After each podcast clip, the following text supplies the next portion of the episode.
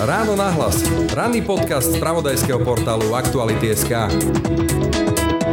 Od strednej školy vyššie, možno už od základnej, nás naučili, ako neotehotnieť, ako si nasadiť kondom, ako užívať hormonálnu antikoncepciu, ale neučili nás, ako otehotnieť. Keď im dáme zoznam 18 položiek, ktoré by mohli ohroziť plodnosť, ako sú infekčné ochorenia, zrasty, alkohol, meké drogy, nevedia počiarknúť tri. Vedia, alebo jednoducho sa spoliehajú presne na to, že keď teda bude problém, zájdem na kliniku, tam spáchajú umelé oplodnenie. Presne. Pokiaľ je to stredoškoláčka, tak nevedia. Pokiaľ je to osoba, ktorá má okolo 30 a už sa zaoberala tým, ako otehotniť a vie o existencii týchto kliník, tak je to ten druhý prípad, že možno aj nevie úplne, ale sa ani nestará, pretože predpokladá, že keď bude problém, klinika to vyrieši. Hovorí zakladateľka občianskeho združenia Bociana Denisa Priatková.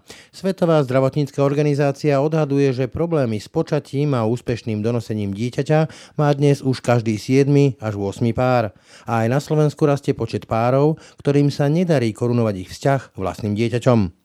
Podľa Denisy Priatkovej je jedným z dôvodov nízke povedomie o tzv. reprodukčnom zdraví, ale aj zvyšujúci sa vek žien, ktoré sa pokúšajú otehotnieť. My sa dožívame úžasnej veci, my sa dožívame momentu, ktorý my v Bociane voláme 50-50. To znamená, že polovicu života žena prežije v reprodukčnom veku, čiže s menštruáciou, a polovicu života prežije po menopauze. Čiže je absolútne vylúčené, aby sme sa na takúto ženu pozerali ako na niekoho, kto už nemá nárok žiť tak, ako to bolo pred 100 rokmi, lebo naozaj tým koncom toho menštruačného cyklu sa blížil záver života. Pri veľa žien sa spolieha, že ak prídu problémy, moderná medicína to vyrieši za ne.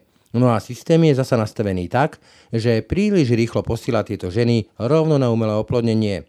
Ani asistovaná reprodukcia však nie je zárukou na dieťa. My vieme, že tá úspešnosť sa pohybuje okolo 25% v prípade, že tá žena je v dobrom reprodukčnom veku a nemá nejaké závažné problémy. To znamená, že ona to umelé oplodnenie musí podstúpiť v priemere 4 alebo 5 krát na to, aby tá šanca proste bola jeden. Z čoho vyplýva, že jedna žena to podstúpi 9 krát a neotehotne, druhá to podstúpi 2 krát a na druhý raz sa jej podarí byť tehotná. Čiže nie je to tak, že umelé oplodnenie rovná sa môžem mať dieťa vtedy, keď ho budem chcieť. Vôbec nie. Neplodné plodnosť. Slovo, ktoré začína desiť čoraz viac a viac párov túžiacich po svojom vlastnom dieťati.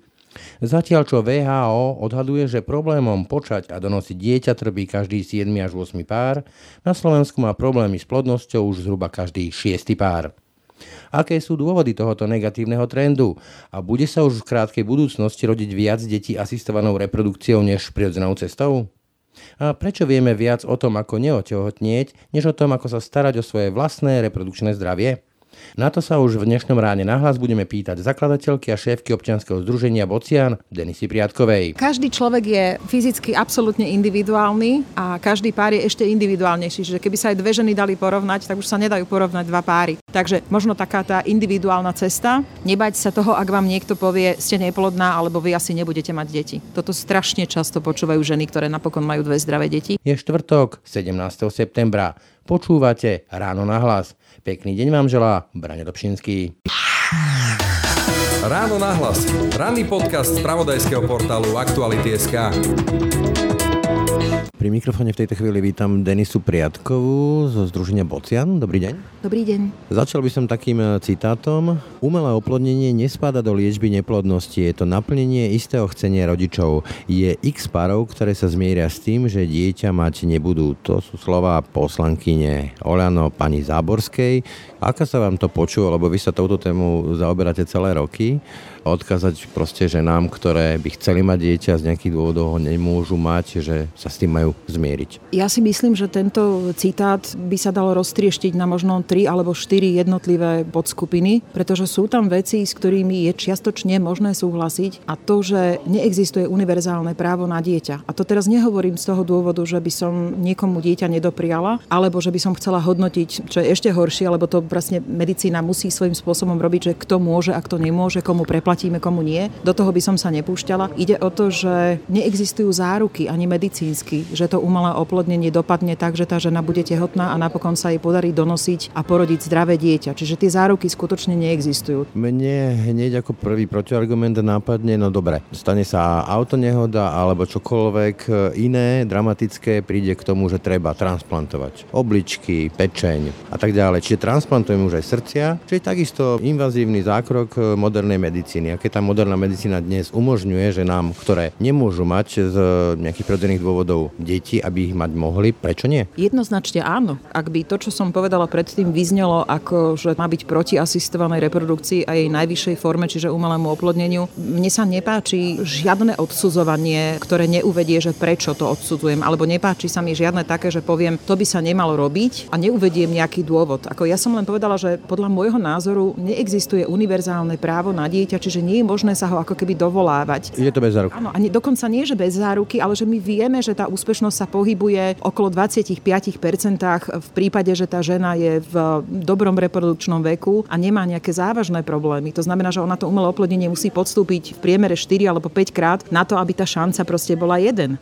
Z čoho vyplýva, že jedna žena to podstúpi 9 krát a neotehotnie, druhá to podstúpi 2 krát a na druhý raz sa jej podarí byť tehotná. Lotéria. Nešlo iba o to, že neexistuje tá univerzálna záruka a to ani s umelým oplodnením. Čiže nie je to tak, že umelé oplodnenie rovná sa môžem mať dieťa vtedy, keď ho budem chcieť. Vôbec nie. Ona tá téma potom tých slov pani Závorskej sa rozvinula dokonca aj ďalšia poslankyňa začala rozprávať o tom, že deti, ktoré sú z umelého oplodnenia, tak trpia viac depresiami, čo je teda podľa všetkých lekárov, ktorí sa tejto téme venujú, absolútny blúd. Mne napadá jediné vysvetlenie, že ak to počúvajú od svojho okolia, že vy ste nejaké čudné deti, lebo ste zo skúmavky, tak asi majú dôvod na depresiu. Čo sa týka zdravotného stavu detí počatých formou asistovanej reprodukcie, my už sme v tak šťastnom období, že my už ich môžeme sledovať nielen vo veku 3-4 rokov, kedy ešte mnohé veci sa neprijavia, ale napríklad v Izraeli, čo je vlastne krajina takmer spolu so Spojenými štátmi domovom asistovanej reprodukcie, tam už skúmajú týchto ľudí v čase, keď sú v armáde, čiže dospelých. Vlastne už môžu mať aj svoje deti. Presne tak. No toto je zaujímavé, keď ste to naťukli, tak áno, neplodní muži mávajú synov, ktorí majú problém so spermiem. Nedá sa povedať, že sú neplodní, ale istá forma replikácie tam je. To znamená znížená plodnosť ako u žien, tak u mužov. Nemusí to byť pravidlo, ale ukazuje sa, že proste tým, že je to genetika, aj genetika, aj epigenetika, čiže to, čo vieme ovplyvniť životným prostredím a inými vecami, že ten problém máme a je dôležité o tom vedieť, že prečo to tak je. Ale čo sa týka tých detí, zase je veľmi ťažké povedať to jednou polievkovou lyžicou, pretože to je taká tá diskusia ako na sociálnej sieti, že buď som za alebo som proti. Je to komplikovanejšie. Tie deti majú zachytiteľne viacej problémov vývojových, ale tam nemusí byť dôvodom to, že sa narodili z asistovanej reprodukcie, ale to, že tá žena, ktorá nepočala prirodzene, už mala nejaký zdravotný problém. Čiže my nevieme, že či to je ten proces, ktorým to dieťa vzniklo, alebo že či to je proste genetický materiál rodičov. My nevieme presne určiť, kam tie poruchy, ktoré sme identifikovali, a my sme ich identifikovali, že sú, sú to niektoré vývojové veci, sú to dokonca niektoré onkologické ochorenia, sú to niektoré veci, ktoré sa týkajú práve toho reprodukčného zdravia, keďže sme schopní skúmať tieto deti v dospelosti. Takže isté zachytiteľné parametre tam sú. O psychosociálnych faktoroch som nečítala žiadnu štúdiu a že teda sa mi dostanú do rúk desiatky každý mesiac. Skôr si myslím, že toto je veľmi nepríjemné a negatívne prepojenie viery, akejkoľvek a medicíny. Stigmatizácia? Určite, ale možno aj nie stigmatizácia. My prichádzame do styku s veriacimi ľuďmi, ktorí prídu k nám a povedia, bojím sa toho, lebo. Hej? A teraz povedia konkrétne dôvody. Ja nechcem, aby bolo zmrazených viac embryí. Nechcem, aby tie embria boli vyhodené. Hej, a oni to berú osobne. To je také, že prečo Joško áno a Erika nie. To je veľmi komplikované. Čiže oni, ak majú nejaké konkrétne výhrady, tak my by sme tie konkrétne výhrady mali s nimi riešiť, diskutovať to. Proste by sa uľavilo obidvom stranám. Aj veriacim, ktorí majú obavy, a aj lekárom, ktorí nie celkom vedia, ako tieto obavy rozpustiť alebo odpovedať na tieto otázky. Čiže to, že ona sa obáva o vývoj tých detí, je skôr jej obava ako reálny problém. Klasická projekcia, ale keď skúsim preložiť eh, to, čo ste povedali pred chvíľkou o povedzme možných problémoch detí, ktoré prišli na svet, povedzme, že za istej pomoci medicíny, nie je to aj akási dáň civilizácie, že povedzme sa rodia deti, ktoré by sa pred 100 rokmi nerodili, lebo jednoducho medicína nebola na takej úrovni, že sa dožívame oveľa, oveľa viac rokov, lebo nám to umožňuje medicína. Čiže ten sociálny Darwinov výber proste už prestáva v civilizácii platiť? On nie, že prestáva platiť, my robíme všetko preto, aby prestával platiť. A okrem iného sme aktuálne konfrontovaní so situáciou, že ak dostanete smed, idete k vodovodu, napustíte si vodu, tak je vysoko pravdepodobné, že ste práve užili antikoncepciu. To je vec, ktorú od roku 2012 rieši aj OECD, aj Európska únia. Je doložiteľné a preskúmané, že ja zase ako príklad uvediem Londýn, pretože to sledujem a pretože tá angličtina mi umožňuje ísť do detailu.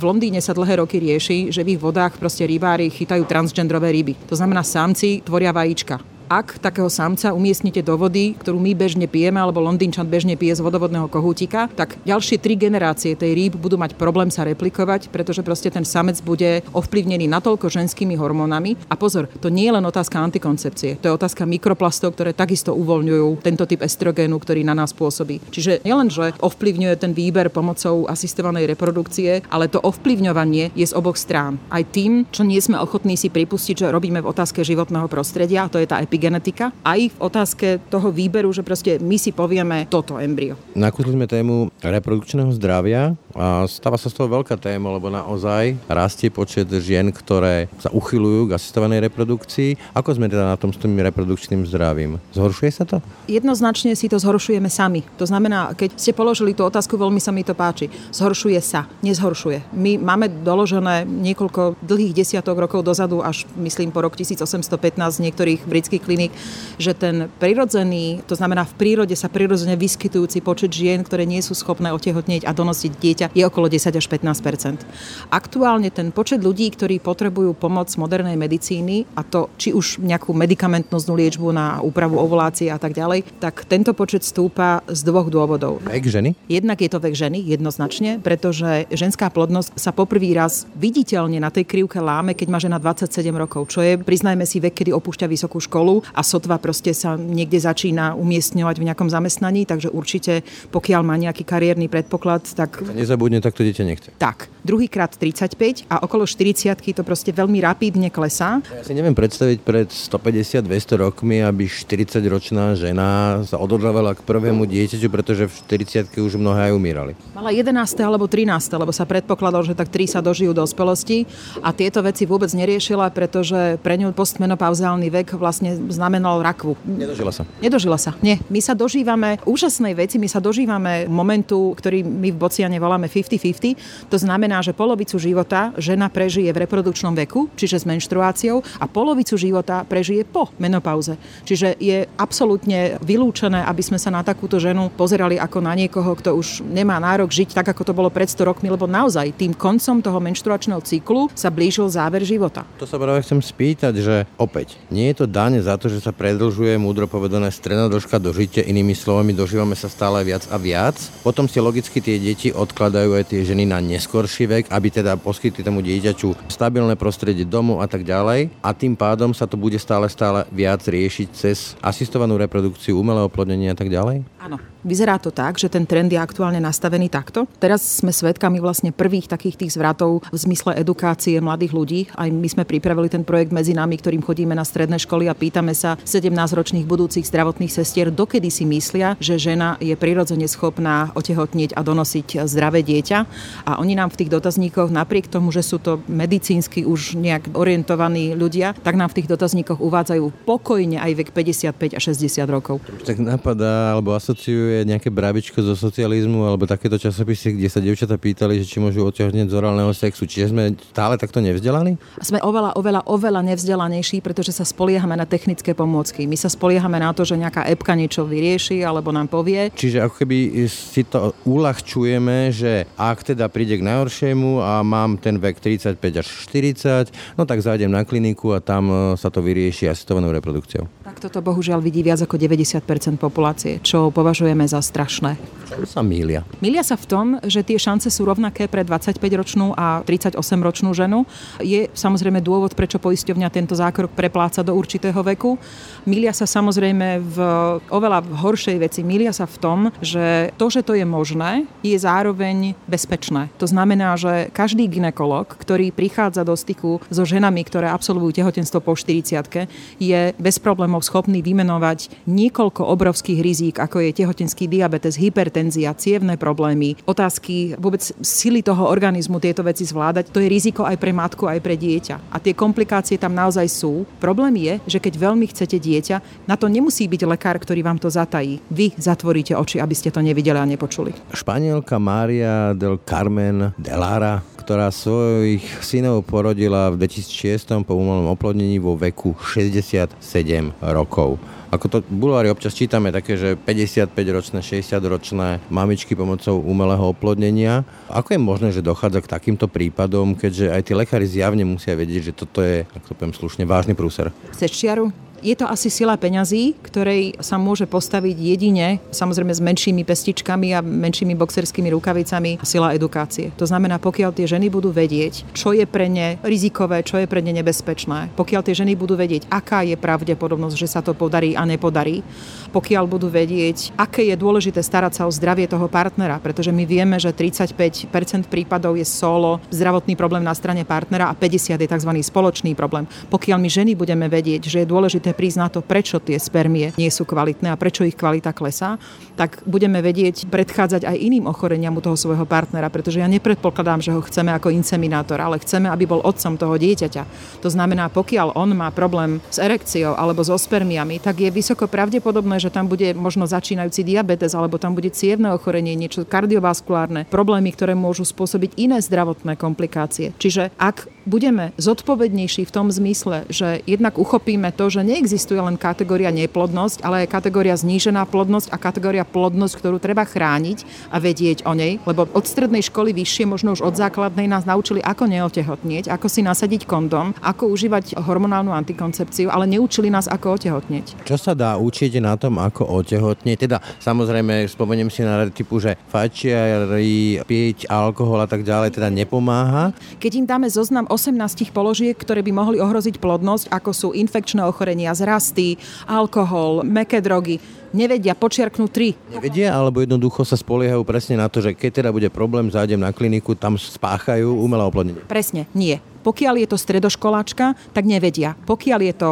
osoba, ktorá má okolo 30 a už sa zaoberala tým, ako otehotniť a vie o existencii týchto kliník, tak je to ten druhý prípad, že možno aj nevie úplne, ale sa ani nestará, pretože predpokladá, že keď bude problém, klinika to vyrieši. Aký podiel na to môže mať e, antikoncepcia, napríklad špeciálne hormonálna, lebo však to je dosť vážny zásah e, do organizmu ženy a vieme, že napríklad mladé dievčatá to nie raz berú kvôli pleti a podobným veľmi čudným dôvodom. Ja si pam- pamätám jednu veľmi ošklivú reklamu. Bola na verejnej toalete v nejakom obchodnom centre, kde bolo mladé dievča, okolo boli traja chlapí a bolo tam napísané nemusíš si vyberať. To je silný priemysel. To je priemysel, na ktorý nie je možné povedať, bolo by dobre, keby antikoncepcia nebola, alebo bolo by dobre antikoncepciu zakázať. Toto vôbec nefunguje takto. Existuje antikoncepcia, ktorá je predpisovaná pri zdravotných problémoch, pretože tie isté látky, ktoré sú určené v tele na to, aby tá žena neotehotnela, možno riešia nejaké iné veci. Čiže antikoncepciu bežne napríklad berú ženy, ktoré chcú otehotnieť, preto lebo sú po medicínskom zákroku, napríklad sa robila konizácia krčka a proste je pre ne dôležité, aby neotehotnili nejaké obdobie.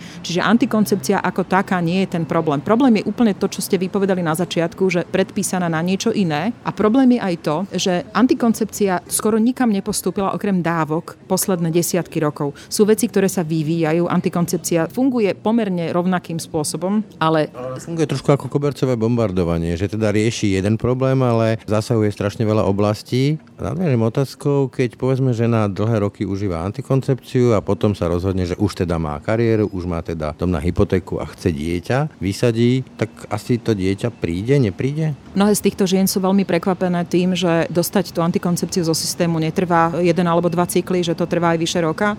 A ešte prekvapenejšie sú, ak zistia počas toho roka, že vlastne ten človek, s ktorým doteraz žili a brali tú antikoncepciu, že s ním asi to dieťa nechcú, pretože im povedzme ten partner začne, nechcem povedať, že smrdieť, ale ako cítia niečo, čo vplyvom tej antikoncepcie necítili, pretože ten hormonálny prirodzený proces, ktorom je absolútne jasné a doložiteľné, že si partnera vyberáme podľa genetického materiálu podvedome, čiže napríklad ten pravý nám vonia, takže zistia, že to ten pravý asi nie je. Čiže antikoncepcia dokáže veľmi skomplikovať život. Zanedbateľné nie sú ani vedľajšie účinky, ktoré často tie mladé ženy privedú aj na traumatologické oddelenia do nemocníc, pretože oni majú aj vedľajšie účinky. Veľká Británia aktuálne tam prebieha kampaň edukačná o antikoncepcii, pretože zistili, že mladé ženy, ktoré, mladé dievčatá, ktoré užívajú antikoncepciu, majú najvyššiu suicide rate. Samovražednosť? Áno, najvyššiu hladinu samovrážd mladých žien, ktoré užívajú antikoncepciu, pretože proste ten dopad je o mnoho, o mnoho väčší ako len na tú konkrétnu oblasť. Vy pomerne dosť e, striktne odmietate spájanie asistovanej reprodukcie s e, umelým oplodnením. Teda hovoríte, že že je to oveľa širší diapazon možností, aké máme k dispozícii, keď teda nejde to prirodzene, skúšame to, aby sme museli ísť rovno na kliniku a žiadali o umelé oplodnenie. Asi najkľúčovejší úspech občianskeho združenia Bocian snažiť sa ženám vysvetliť, že asistovaná znamená, že s pomocnou rukou. To znamená, tá začína správnym vyšetrením u sterilitného ginekologa, začína zostavením hormonálneho profilu, presným časom ovulácie, ktorý, aby sme to povedali úplne jasne, menej ako 13 žien ovuluje v tom učebnicovom termíne 14. dňa a má 28-dňový cyklus. To je taký ideál, ako keby. Hej. Ako ten krvný tlak, že 120 na 80, takže veľmi, veľmi nepravdepodobné. Čiže začíname vyšetreniami a potom medikamentoznou liečbou. A nechcem s nejakými percentami žonglovať, ale podľa, povedzme, bulharských lekárov 70% týchto prípadov, kde tá žena prišla do ambulancie ginekologa kvôli tomu, že povedzme 3, 6, 12 mesiacov sa snaží otehotniť, tak 70% prípadov podľa nich je liečiteľných. To znamená, že sa niečo upraví, alebo sa genetickým vyšetrením príde na to, že má problém so zrážanlivosťou krvi, ktorý je riešiteľný, alebo sa zistí, že má imunitu voči tým spermiám, to znamená potláča sa imunita. To sú pomerne nové metódy, ktoré lacne alebo lacnejšie a oveľa menej invazívne, čiže s ohrozením na zdraví a živote, riešia tú túžbu toho človeka mať vlastné biologické dieťa. Ale prečo to potom mnohé ženy riešia, alebo páry riešia, takže idú rovno, ako keby a žiadajú ten prvý cyklus, druhý cyklus. Pekne ste to povedali, idú rovno. Neidú, oni sú poslané. To znamená, že ten... Áno, áno, určite. Ale tam nejde o to, že ja neznášam, keď niekto slovo biznis považuje za negatívne. Biznis je vec, ktorá celú túto planetu aj nás všetkých ženie dopredu. Biznis je výsostne pozitívna vec, ale toto by mala byť medicína. Čiže tá medicína by mala mať svoje, ak už nie etické, tak aspoň tie všeobecno prospešné pre ľudí nejaké pravidlá, ktorými sa riadi. Skočím vám do že nie je medicína, podľa mňa, veď na to si platím zdravotnú poistku, na to tu mám štát aby, ako regulátora zdravotníckého segmentu a toto je jedna z kľúčových vecí, reprodukčné zdravie pre každú populáciu, však demografická kríza je za rohom. Čiže máme to celé zle nastavené v rámci tohto nášho slovenského zdravotníckého systému, že nezáleží tomu štátu na tom, aby povedzme aj lacnejšie umožnil párom, ktorým sa to nedarí, sa dostať k dieťaťu bez toho, aby museli ísť na tie kliniky a rovno teda si nechať e, umelé oplodnenie spraviť? Myslím si, že to, čo ste veľmi správne aj semanticky vyjadrili, je najbližšia definícia, ktorá zodpoveda tomu danému stavu.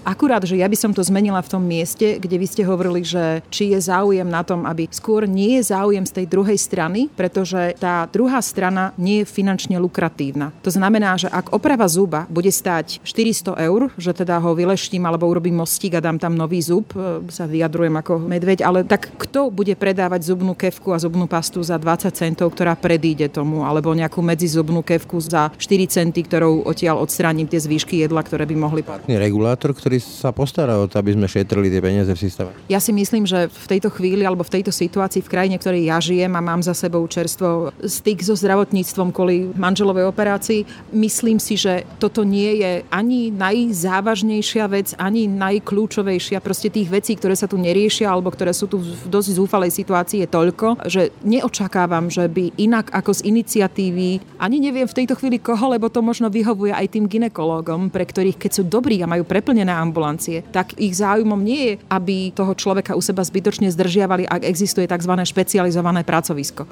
A možno toto je ten kľúč, špecializované pracovisko, ale je centrum asistovanej reprodukcie, rozumej centrum IVF. A tam vznikol ten problém, že my asistovanú reprodukciu považujeme za umelé oplodnenie. Toto už dve úplne odlišné veci. Presne tak, ten pár príde do toho centra, kam bol odoslaný lekárom, kde nebol ani kompletne vyšetrený, pretože oni si vlastne ten spermiogram aj tie ďalšie vyšetrenia robia sami. Čiže oni už majú pocit, že to všetko bude vyšetrované a duplikované tam a sú často veľmi prekvapení a zaskočení, že to takto nebeží, že sa stanú súčasťou tej mašinérie im priradené číslo, kedy začne stimulácia, že idú na umelé oplodnenie. Pritom oni tam nešli na umelé oplodnenie. Oni tam išli, aby mali dieťa. Logická otázka, čo teda podľa vás treba zmeniť, aby sa tento systém vylepšil? Aby teda stalo to menej a páry sa dostávali k dieťatku menej invazívnymi spôsobmi. Myslím si, že to riešenie bude pomalé, ale že do istej miery možné je a malo by prebiehať z obidvoch strán. To znamená, jedno je to, o čo bojuje občianske združenie Bociana, to je edukovaný pacient. To znamená edukovaná žena, ktorá bude mať prehľad o svojej plodnosti, bude vedieť, čo jej škodí, čo jej prospieva a bude mať predstavu o tých prvých 11 krokoch predtým, než podstúpi ten 12, čiže umelé oplodnenie, alebo 13, čo je predimplantačná diagnostika. Ten druhý je ten, on vlastne jestvuje, ale ten systém sa ním neriadi napriek tomu, že jestvuje. Pretože ten inštitút tzv. sterilitných ambulancií, čo je ginekolog prvého kontaktu, ktorý je vybavený aj ambulantne, aj prostredníctvom vzťahu s poisťovňami tým, aby to vyšetrenie mohol urobiť kompletné a odhaliť, či už sa jedná o policistické ovária, či sa jedná o hormonálnu nedostatočnosť, či sa jedná o endometriózu. On je 100 odoslať toho pacienta na tie ďalšie pracoviská a tým sa dostávame ale možno k niečomu, na čo nie je pripravená ani žiadna základná škola, ani náš medicínsky systém. Plodnosť zasahuje do zhruba 35 medicínskych odborností a my nemáme medzi nimi prepojenie. To znamená, že pokiaľ by na ten problém mohol prísť imunológ, ten sa v živote s ginekologom nestretne. Pokiaľ ten ginekolog by robil iba svoju prácu a nikdy toho človeka neodoslal na genetické vyšetrenie, tak sa nikdy nepríde na iné veci. Čiže tu je to trošku ako, keď chcete jesť zdravé potraviny a ľudia kladú otázky, akože a to mám teraz byť biológ a chemik, tak pri problémoch s plodnosťou je to trošičku ako, že sa nás ľudia pýtajú, a to si má byť sám sebe doktorom? Myslím si, že odpoveď je nie, ale každý, kto zvažuje, že by jedného dňa a ja budem dúfať, že to bude do veku 35-6 rokov, chcel byť rodičom, tak by mal mať taký zoznam, my ho máme na internete, volá sa, kde môže byť problém a to je ten dlhý list, ktorý zároveň okrem toho, že kde to môže viaznuť, aj upozorní, že ktorá profesia sa tomu venuje. A stáva sa nám, alebo deje sa to, že ľudia, keď si ten zoznam, keď si dajú tú prácu a prelúskajú si to svoje telíčko a tie možnosti, že kde ten mechanizmus môže drhnúť, tak na to prídu a povedia si, uj, toto my sme mali v rodine, toto moja mama mala takýto problém. No a tým chcem povedať, že to nie je vec, ktorá pre väčšinu ľudí je negatívna, práve naopak. Oni získajú takú ženy emancipáciu tým, že vedia o tom svojom tele viac, že sa dozvedia, že tie naše staré mamy neboli tak hlúpe, keď oni si merali ten hlien tými prstami, lebo proste rozumeli svojmu telu viac. Že tá epka nie je úplne presne, ktorá to na základe nejakej štatistickej vypočítala, že takto to môže byť, ale moje telo je moje telo. Ja mám svoje ucho, ktorým by som ho mala počúvať na to, aby som mu lepšie rozumela. Čiže tá cesta môže byť príjemná a objavná. Aj problém s plodnosťou je možné otočiť na pozitívny alebo proste aj na upevnenie vzťahu dôvery medzi partnermi, láskavosti a komunikácie. Ale chce to tú snahu pozrieť sa na to z toho iného uhlu. Nie len ako, aj mám problém, kto to vyrieši. To vždy začína, ak to má byť dobré, a štatistiky ukazujú, že ak to pár rieši spolu a rieši to spoluúčasťou, čiže snaží sa on sám prísť na to, čo môžeme my urobiť lepšie. Dokonca aj pri umelom oplodnení, čo môžeme teraz jesť, čo môžeme vynechať, čo máme robiť, či máme športovať málo, veľa. Ak sa do toho procesu zapojí, tak otehotnejú rýchlejšie a ľahšie. Management dieťaťa mi to tak trošku... Tak, manažment, áno, rodin, manažment rodiny s dieťaťom. Mala by toto byť súčasťou povedzme že sexuálnej výchovy, že by sme sa o tom ako deti, alebo naše deti, že by sa o tom rozprávali rozprávali a vzdialovali ste, že vlastne na čo to všetko majú? Jednoznačne áno a my robíme tretí rok na tom projekte medzi nami a také najzaujímavejšie informácie z toho projektu sú napríklad úplne taká základná, keď sa pýtame dievčat aj chlapcov, lebo my to máme spoločné, považujeme to za veľmi dôležité, aby to bolo gendrovo vyrovnané, pretože splodiť dieťa to je tango, na ktoré potrebujete dvoch tak sa pýtame, že či napríklad pre poruchy s plodnosťou alebo či ťažšie otehotnie dievča alebo žena, ktorá je veľmi štíhla alebo tučná, to znamená pýtame sa nadvaha alebo podvaha. A napríklad aj pri tých... Veľká pána moja odpoveď nie. No, čiže vy by ste správne odpovedali, že asi, asi podváha je horšie ako nadváha. No, oni odpovedajú, že nadváha. A keď sa pýtame, že prečo, tak povedia, no lebo je tučná, nikto s ňou nebude chcieť spať.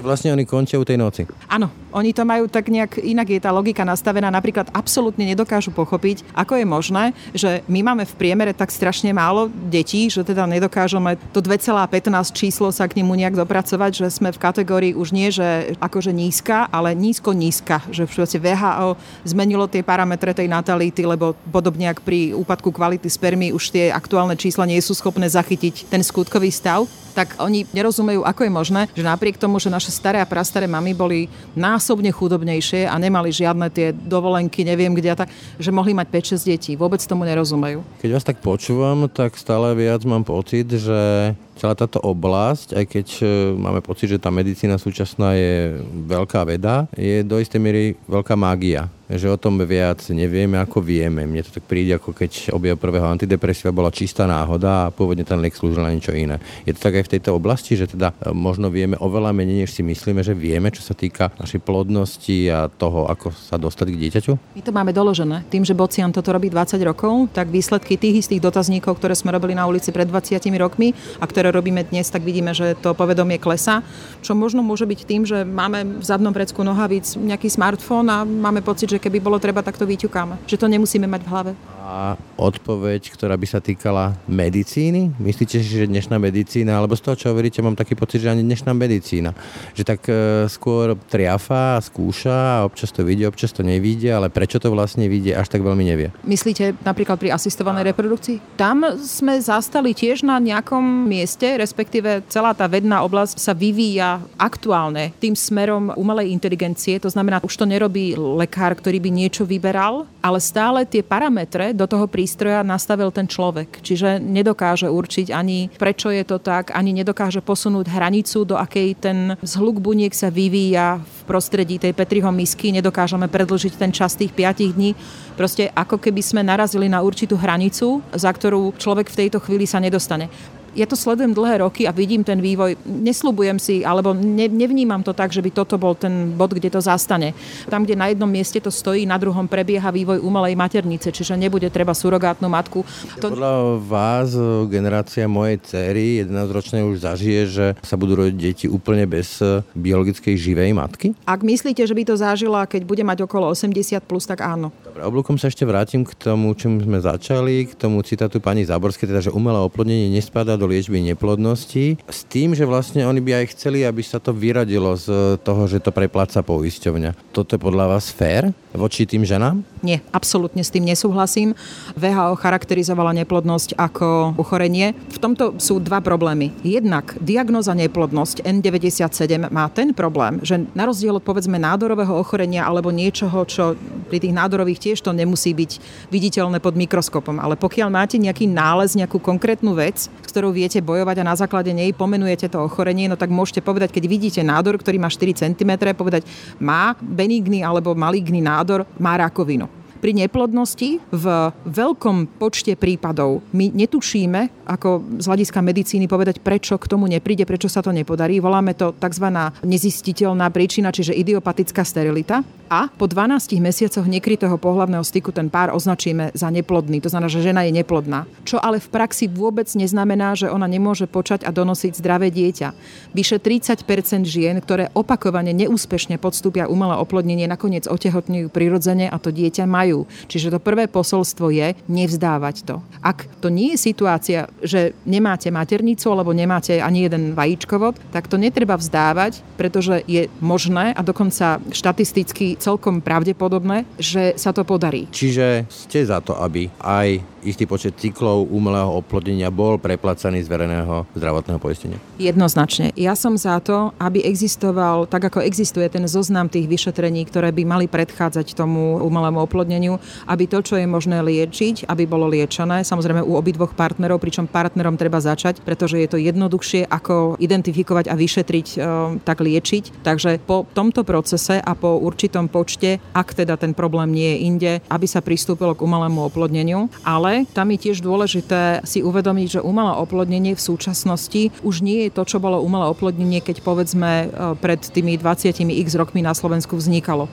My skutočne máme v tejto spoločnosti rastúci počet ľudí, ktorí umelé oplodnenie vnímajú ako skrátenie si času alebo hľadajú surogátnu matku preto, aby si buď nezničili postavu. Je strašne zlé pred týmto zatvárať oči. Oni to vnímajú ako proste servis, ktorý si môžu kúpiť a tým, že ten servis v mnohých krajinách je kúpiteľný, že to proste je legislatívne upravené, tak to robia sú ľudia, ktorí sú veľmi, veľmi proti tomu. Ja nerada proste chcem nejakú konkrétnu odpoveď. Pre mňa otázka je oveľa lepšia a to hľadanie je oveľa lepšie a dôležitejšie, ako položiť na to odpoveď, že áno, toto je správne, toto nie je správne. No, lebo zase paušalizujeme, lebo zase je kopa párov a žien, ktoré sa naozaj snažia, robia všetko preto a žijú takým spôsobom života, zdravím a tak ďalej. Prečo im to doprieť? Určite nie, ale tie dvere sa nedajú pootvoriť. Tie dvere sa otvoria do široka. To znamená, znamená, stane sa to kúpiteľným servisom pre ženy, ktoré proste nechcú byť tehotné. Už teraz to tak je. Poznám čísla, povedzme len z tých Spojených štátov, kde toto je absolútne bežná praktika. Lekári, ktorí sa venujú tejto oblasti, mi hovorili, že v blízkej budúcnosti už sa bude rodiť viac detí asistovanou reprodukciou a týmito inými metódami než prirodzeným spôsobom.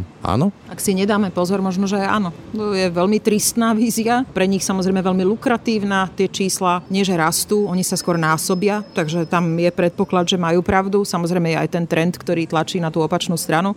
Možno dôležitejšie je odpovedať na otázku, že či by to malo byť preplácané, koľkokrát a pre koho. Ja si myslím, že jedna z e, dobrých metód nahliadania na toto sú krajiny, ktoré neurčujú počet cyklov, ale určujú počet narodených detí. To znamená, preplácajú asistovanú reprodukciu do chvíle, kým žena neporodí dve zdravé deti. Riadia sa výsledkom. Áno, riadia sa výsledkom. Čím predídete tomu štatistickému, že každá tri cyklia dosť. Pretože niekto proste potrebuje sedem, niekomu stačí jeden. Je to veľmi ťažké, takže toto pre mňa vzhľadom vzhľadom na tú situáciu tých ľudí znie logickejšie. A navyše tie ženy sú potom ochotné, alebo tie páry sa zadlžiť priamo existenčne, aby sa dostali k tomu vysnívanému dieťatku. To robia veľmi často. To robia veľmi často a uvádzajú sa do veľmi nepríjemnej finančnej situácie po narodení dieťaťa a tým, že proste sa 8 rokov sústredili na to tehotnenie, tak sa prestali sústrediť na to, koľko energie, peňazí a iných vecí ich to bude stáť, keď to dieťa, alebo povedzme dve, lebo často 11 krát viac sa rodia dvojičky, tak do akej situácie ich to dostane. Úplne na záver záver, aké je teda vaše odporúčania pre dnešné ženy, páry, mužov, na to, aby nás raz nezaskočila tá situácia, že sme spolu, ľúbime sa, chceme to spečatiť tým dieťaťom, ale nejde to. To je krásne. Každý človek je fyzicky absolútne individuálny a každý pár je ešte individuálnejší. Čiže keby sa aj dve ženy dali porovnať, tak už sa nedajú porovnať dva páry. Takže možno tá prvá rada je, vychádzajte z toho, že ste absolútne unikátni a nenechajte sa ovplyvniť tým, že Etela robila toto a Šimonovi sa podarilo toto. Čiže nepomerujte sa s ostatnými. Snažte sa prísť na vlastnú cestu, to znamená tie vyšetrenia svoje vlastné a potom si nájsť dobrého lekára. My vždy odporúčame dvoch, aby bolo možné získať tzv. komparatívne porovnávacie stanovisko. Druhý pohľad, možno niekedy aj tretí. Príďte za nami, zavolajte nám, my tieto konzultácie robíme 20 rokov. V prípade, že dojde povedzme k strate dôvery k lekárovi, čo je veľmi často problém, lebo toto sú intimné veci, tam sa bavíme o spermiách. Keď niekto trošku vstúpi vedľa z tých lekárov, preto lebo takýchto vecí denne robí 24, tak ten človek sa dostane do veľmi prekernej situácie a už v podstate ako keby je negatívne naladený. A to sú tiež veci, ktoré majú vplyv na to, či sa to podarí alebo nepodarí, lebo tehotenstvo potrebuje ženské telo v pohode. To je veľmi komplikovaná vec. Takže možno taká tá individuálna cesta, nebať sa klásť otázky, nebať sa toho, ak vám niekto povie, ste neplodná, alebo vy asi nebudete mať deti. Toto strašne často počúvajú ženy, ktoré napokon majú dve zdravé deti. Takže pokiaľ to nie je naozaj, že chýbajúca maternica alebo nejaká úplne konkrétna vec. Nestrácať nádej. Nestrácať nádej, určite, určite. Aj po tej diagnóze hovorili sme si, že to je proste len vyjadrenie toho, že 12 mesiacov sa to nepodarilo. Čo sa týka toho surogátneho materstva, tam ešte možno jedna vec. Pokiaľ budeme mať obavy, a tá realita ich bude potvrdzovať, že surogátne materstvo funguje tak, že chudobná predáva svoju maternicu ako službu a bohatá si to kupuje, tak to nebude dobre. Pokiaľ vznikne systém, pokiaľ budeme schopní, ja si myslím, že ľudstvo toho schopné je, pokiaľ budeme schopní nastaviť ten systém altruisticky tak, kým teda nebude tá umelá maternica, že to pôjde nejakým systémom ako tie ladviny, že nezávislo nejaký stroj niekde niekoho vybere, tak mi bude menej vadiť, že sa k tomu dostane tých 10% žien, ako že teraz sa k tomu dostane tých 5, lebo teraz sa k tomu dostanú len tie, ktoré majú peniaze. A to je niečo, čo sa mi veľmi nepáči. Nepáči sa mi, že sa to deje spôsobom, akým sa to deje na tej Ukrajine, že tie ženy, ktoré to robia za peniaze, lebo oni to všetky robia za peniaze. Napríklad ma strašne rozčuluje slovné spojenie darovanie vajíčka, lebo nič také neexistuje. Tak ako vy ich predáte za niekoľko 100 eur, tak tá žena ich za 7 tisíc eur v priemere kúpi. Čiže s tým surogátnym materstvom je to podobné. Vo Veľkej Británii je asociácia žien, ktoré sú surogátne matky. Sú to všetko intky. to vám musí našepkať, že proste tá situácia nie je taká, že poďme to umožniť Poďme to umožniť až, keď si upravíme tie pravidla tak, aby to bolo, že... Sa to nezneužívalo, niečo ako darovanie orgánov. Presne tak. Bude to potrebovať môj rodinný príslušník oka. Predsa len úplne na záver, keď vás tak počúvam a hovoríte, že nebojte sa, nebáť sa, tak mi tak napadá, že v tomto rozhovore padlo veľa slov ako spermie, maternica a ďalšie vagína dokonca, že ako by to stále bolo tabu, hoci sa to týka našich e, ľudských orgánov a asi toho najkrajšieho, čo pre mnoho ľudí je, nejakého dieťaťa. Musíme sa vrátiť do antiky. Musíme to odhaliť a prestať sa toho báť. Myslím si, že je to vždy odraz toho súčasného kultúrno, spoločensko, religio, ja neviem, ani nechcem povedať, že iba náboženský, pretože ten stud klasický, ten sa prejavuje aj u ľudí, ktorí to nemajú len z hľadiska. Rodičia sa o tom vôbec s nami nerozprávali a necítim to ako náboženský problém, ale ten stud mám. Jasné. Práve preto my sa snažíme robiť to, čo robíme a ako si myslím, že musí to zafungovať, že čím častejšie to slovo vagína použijeme, tak tým menšiu obavu z neho budeme mať, pretože si myslím, že my sa vlastne nehambíme alebo nemáme ten problém s tým slovom vagína, ale s tým, čo sa nám v tých hlavách začne rozvíjať potom, ako to povieme. Čiže my sa vlastne hambíme za nejaké svoje myšlienky, ale možno nie úplne za ten orgán alebo za to slovo. Keď už teda korenie, tak na záver tam krásny, veľmi sa mi to páči, vagína a písky, čiže to, čo by ste videli, keby to bolo v tom filme, keď tá Sharon Stone to ukáže, je rovnako individuálne a rovnako neopakovateľné ako otlačok prsta. Nie sú dve rovnaké. Toľko sa priatkovať, ďakujem za rozhovor. Ďakujem veľmi pekne. Ráno nahlas. Ranný podcast z pravodajského portálu Aktuality.sk. Tak to bolo dnešné ráno na hlas. Tento podcast, ako aj všetky naše ostatné podcasty, vznikli aj vďaka vašej podpore, za ktorú vám aj týmto ďakujeme. Pekný deň a pokoj v duši praje, Braň Robšinský. Všetky podcasty z pravodajského portálu Aktuality.sk nájdete na Spotify a v ďalších podcastových aplikáciách.